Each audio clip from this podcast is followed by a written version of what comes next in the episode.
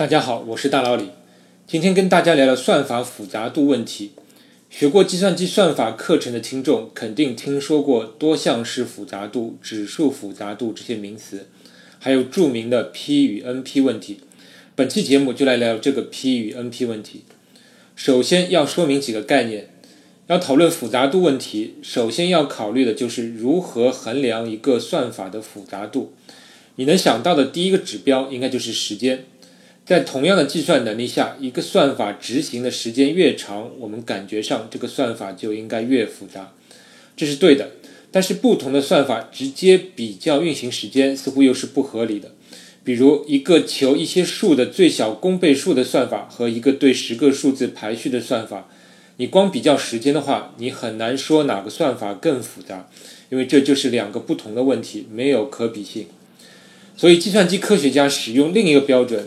就是当一个算法随着计算量的变化，所需计算次数的变化程度，比如排序问题，排序问题本身有很多不同的算法，这些算法之间应该是可以比较好坏的。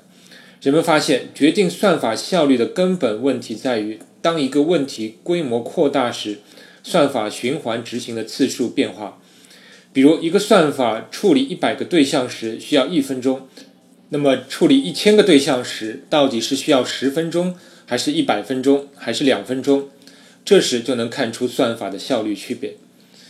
因此，人们就开始分析一个问题随处理对象增加时，算法消耗时间的增长速度。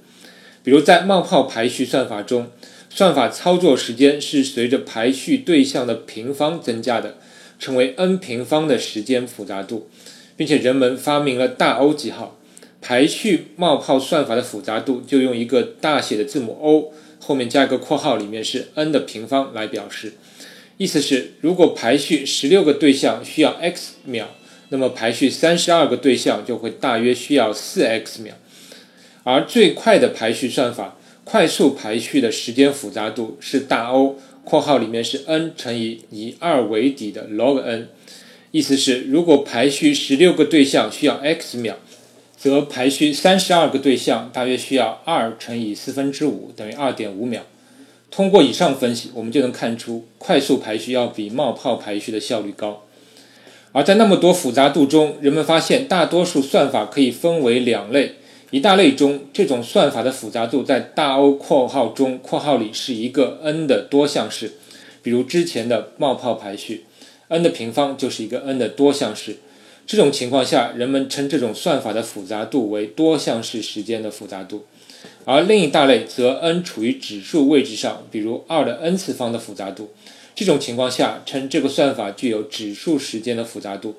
指数时间的复杂度显然比多项式时间的复杂度要复杂，因为二的 n 次方的增长速度是比各种 n 的多项式要快很多的。另外，在之前提到的快速排序算法中，它的时间复杂度 n log n 也被归为多项式复杂度算法。因为 log n 虽然不是典型的多项式，但是它比大多数多项式的增长速度都慢，所以也归类到多项式复杂度中。还有一点，虽然多项式时间、指数时间这些术语都是衡量一个算法所需时间的增长速度，但为了表述简便。我们有时也说这个程序需要多项式时间，或者需要指数时间运行等等。但你要知道，这其实是说这个程序随问题规模增加其运行时间的增长程度。以上我们简单介绍了一下时间复杂度，那么我们可以开始聊聊什么是 P 与 NP 问题。P 问题是一类问题的总称，这类问题的定义是这样的。如果一个问题存在一个多项式时间算法求解，则这个问题就是一个 P 问题。其中的 P 是英语多项式一词 polynomial 的首字母。典型的 P 问题就是比如之前提到过的排序问题。还有一个典型问题是质数判定问题。给定一个整数，请判定它是否为质数。二零零二年，印度研究者发现了一个质数判定算法。其算法复杂度为 O（ 括号里是 log n 的十二次方），因此正式确认了素数判定是一个 P 问题。你可能推测 NP 问题就是指所有不存在多项式算法时间的问题，或者就是指数时间问题，但这是一个误解。NP 问题的定义是这样的：如果给你一个问题和这个问题的某个解答存在一个多项式时间算法验证这个答案的正确性，则这个问题就是一个 NP 问题。听起来有点拗口，我还是可以举个例子看看什么是验证解答。比如给你一个整数和另一个比它小的整数，请你判定这个小的整数是否是之前那个整数的因子。那你当然可以简单的去除一下，看看是否整除。这当然是多项式时间内可以完成的。听到这里，你是否发现一个问题？就是一个问题如果是 P 问题，则它必然也是 NP 问题。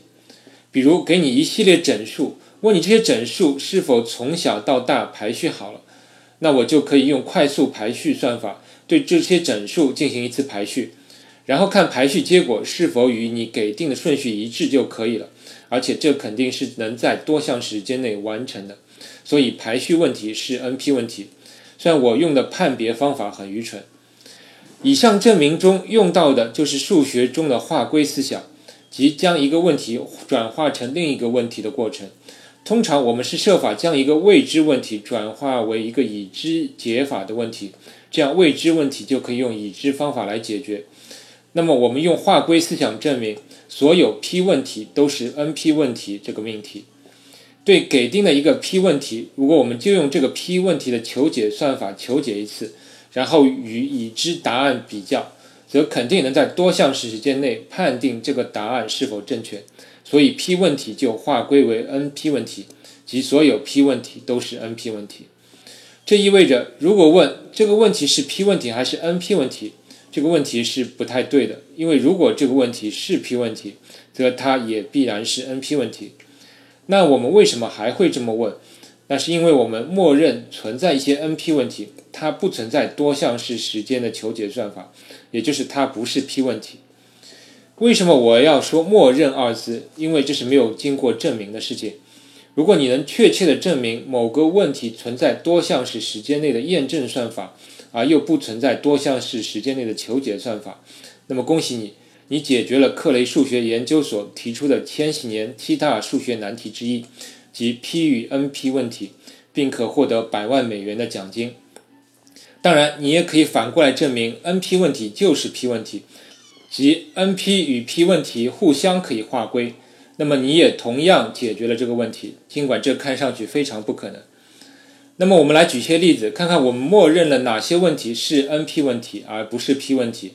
第一个问题是三色着色问题。你可能知道有一个四色定理，他说任何一幅地图都可以用最多四种颜色着色，使相邻两个区域有不同的颜色。那现在给你一幅地图，问你这幅地图能不能用三种颜色来着色，使得任何相邻两个区域能有不同的颜色。当然，有些地图是可以做到的，也有一些地图无法只用三种颜色着色。人们发现找不到一个多项式时间的算法可以肯定找到一幅地图的三色着色方案，或者给出一个否定的结论。所以这个问题看上去不是一个 P 问题。但是如果我给你一幅已经用三种颜色着色的地图，问你这是不是一种合理的着色方案，那这个问题就太简单了。你可以检查所有相邻的区域，看是否存在相邻区域中用了同一种颜色。如果不存在，那么这就是一个合理的着色方案。这种检查是可以在多项式时间里完成的。所以三色着色问题是一个 NP 问题。第二个例子叫整数求定和问题，给你一大堆整数，问你是否可以从中找到若干整数，使得它们相加之和是零，或者是其他任何一个给定的整数。你会发现，你不能找到一个多项式时间算法来求解。第三个例子，我给它起名叫小圈子问题。这个问题是有关社交网络的。假设我给你一大群人的社交网络数据，比如这些人的微信账号，以及这些人之间谁与谁是微信好友的数据。现在我的问题是，你能否从中找出一些小圈子？比如，能否从中找出至少六个人？这六个人与其他所有人都不是好友，如果有的话，那么这六个人就构成了一个小圈子。但是你稍微思考一下，要找出这样的小圈子，多项式时间的算法是不存在的。另一方面，给你六个人或者若干人，问你这些人是否构成一个小圈子，那也是一瞬间就能判定完成的事儿。所以这个小圈子问题也是一个 NP 问题。类似的问题还有很多，你大可上网搜索一下。那 NP 问题中的 NP 到底是什么含义？其实它的全称叫 Non-Deterministic Polynomial，非确定性多项式时间问题。这个名字起的有点奥妙，其实意思也不难。在学术上，在判定一个问题的复杂度时，都是问一个是非题。这个是非题的最后一句永远是：这个程序或算法会停机吗？停机的意思就是程序运行终止，并输出一个是或非的结果。当然，之前提到的所有 NP 问题都必然会停机的，只要你枚举所有情况。所以我们问的会更具体一点：这个程序会在多项式时间里停机吗？P 问题显然都会在多项式时间内停机，NP 问题就有意思了。比如那个三色地图问题，如果这幅地图存在某种三种颜色的着色方案，而你的运气也比较好，尝试不久就找到一种合理的着色方案。那么程序就很快停机了。但如果这幅地图不存在三种颜色的着色方案，那么你必须等到程序枚举了所有方案，才能等到一个否定的答案。这样程序的运行时间就是呈指数时间增加了。所以你能看出非确定性多项式时间的含义，就是这个问题如果有解，那么你可能可以在多项式时间内停机，但这是非确定性的。有人还提出了一个更强力的论据，就是搞一堆计算机并行执行程序。比如，如果这幅地图可能的着色方案有一万种，那我就用一万台电脑分别检查这一万种不同的着色情况，那我肯定能在多项式时间里就给出结果。所有的 NP 问题都有这样的特点，就是你可以靠堆 CPU 来大幅缩短计算的时间，因为检查某个答案是快的。所以人们就问：以上这种问题与多项式时间算法问题有本质区别吗？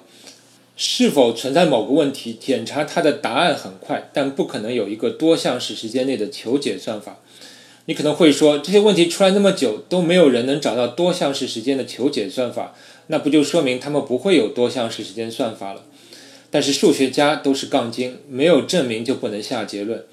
另一方面，P 问题是否等于 NP 问题？这个问题本身也很重要。现在绝大多数人都认为 P 不等于 NP，但如果最终证明 P 问题等于 NP 问题，那后果很严重。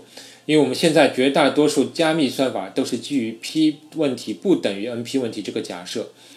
如果 P 等于 NP，那糟糕了，那意味着很多加密算法都可以有多项式时间的算法来破解密码，那么这种加密算法也就崩溃了。另外还有很多实用算法都是 NP 问题，比如一些药物分子的形状计算、导航仪的路径规划等等，都与 NP 问题相关。这是 P 与 NP 问题的实用意义。从理论意义来讲，P 与 NP 问题是有关数理逻辑领域、有关问题复杂度分类中两种最基础和最常见的问题形态，所以人们当然想搞清楚它们之间的关系。那 P 与 NP 问题为什么这么难呢？如果你要证明 P 等于 NP，那么你就要证明一个问题有多项式时间的检查算法，就肯定有多项式时间的求解算法。这看起来是不太可能的。如果要证明 P 不等于 NP，那么只要找到一个 NP 问题，它不存在多项式时间的求解算法。数学中这种证明不存在类型的问题，一般都是用反证法。但是这个问题怎么从反证中导出矛盾，还是一个很大的问题。此外，还有人考虑 P 与 NP 问题可能是如同连续统假设一样无法证明的问题。根据 P 与 NP 问题与数理逻辑和图灵机的紧密联系，这种可能性是完全存在的。最后，你会发现以上 NP 问题都是在计算机课程中被称为指数时间复杂度的问题。那为什么不把 NP 问题就称为指数时间问题呢？这个问题其实说对了一半。确实，所有 NP 问题都是指数时间问题，但与 PNP 问题类似，我们还没有找到任何一个指数时间问题肯定不是 NP 问题的。也就是 NP 问题是否等于指数时间问题，仍然是一个未解决的问题。在下期节目里，我将介绍下复杂度分类中其他若干种主要分类以及它们之间的关系。简单复习一下今天内容的要点：一。我们用一个问题随规模增长时其计算量的增长幅度来对一个问题的复杂度进行度量，多项式时间和指数时间就是两种最基本的时间复杂度问题。二，如果一个问题存在多项式时间的求解方法，则它就是 P 问题；一个问题存在多项式时间的验证方法，则它就是 NP 问题。三，已知 P 问题是 NP 问题的子集，但不知道是否为真子集。证明 P 等于 NP 或者 P 是 NP 的真子集，就是克雷数学研究所提出悬赏的 P 与 NP 问题。四，NP 问题都是指数时间复杂度问题，但还不确定 NP 问题是指数时间问题的真子集。好了，今天节目到这里。因为本期节目是第三季的第一期，所以我再插播点新闻。首先，大佬里最近加入了科学声音组织。感谢汪杰老师的垂青，大佬里现在也是有组织的人了。希望有更多的人能支持科学声音，支持科普节目的传播。其次，大佬里也有视频节目了，请移步哔哩哔哩或海外观众上油管，并搜索“大佬里聊数学”，可以搜到我的节目。目前我的视频内容主要是将音频配上图片或网页，配合观众理解。因为制作视频非常费精力，所以目前内容暂时不多。我也希望听到各位的反馈，告诉我你想看到的视频内容和形式。最后，如果你目前还只在喜马拉雅上订阅了我第二季节目的话，请一定搜索一下《大佬理聊数学》第三季或《大佬理聊数学全集》，以便得到后续节目的通知。第二季的专辑我就关闭了。今天节目到这里，下期再见。学声音。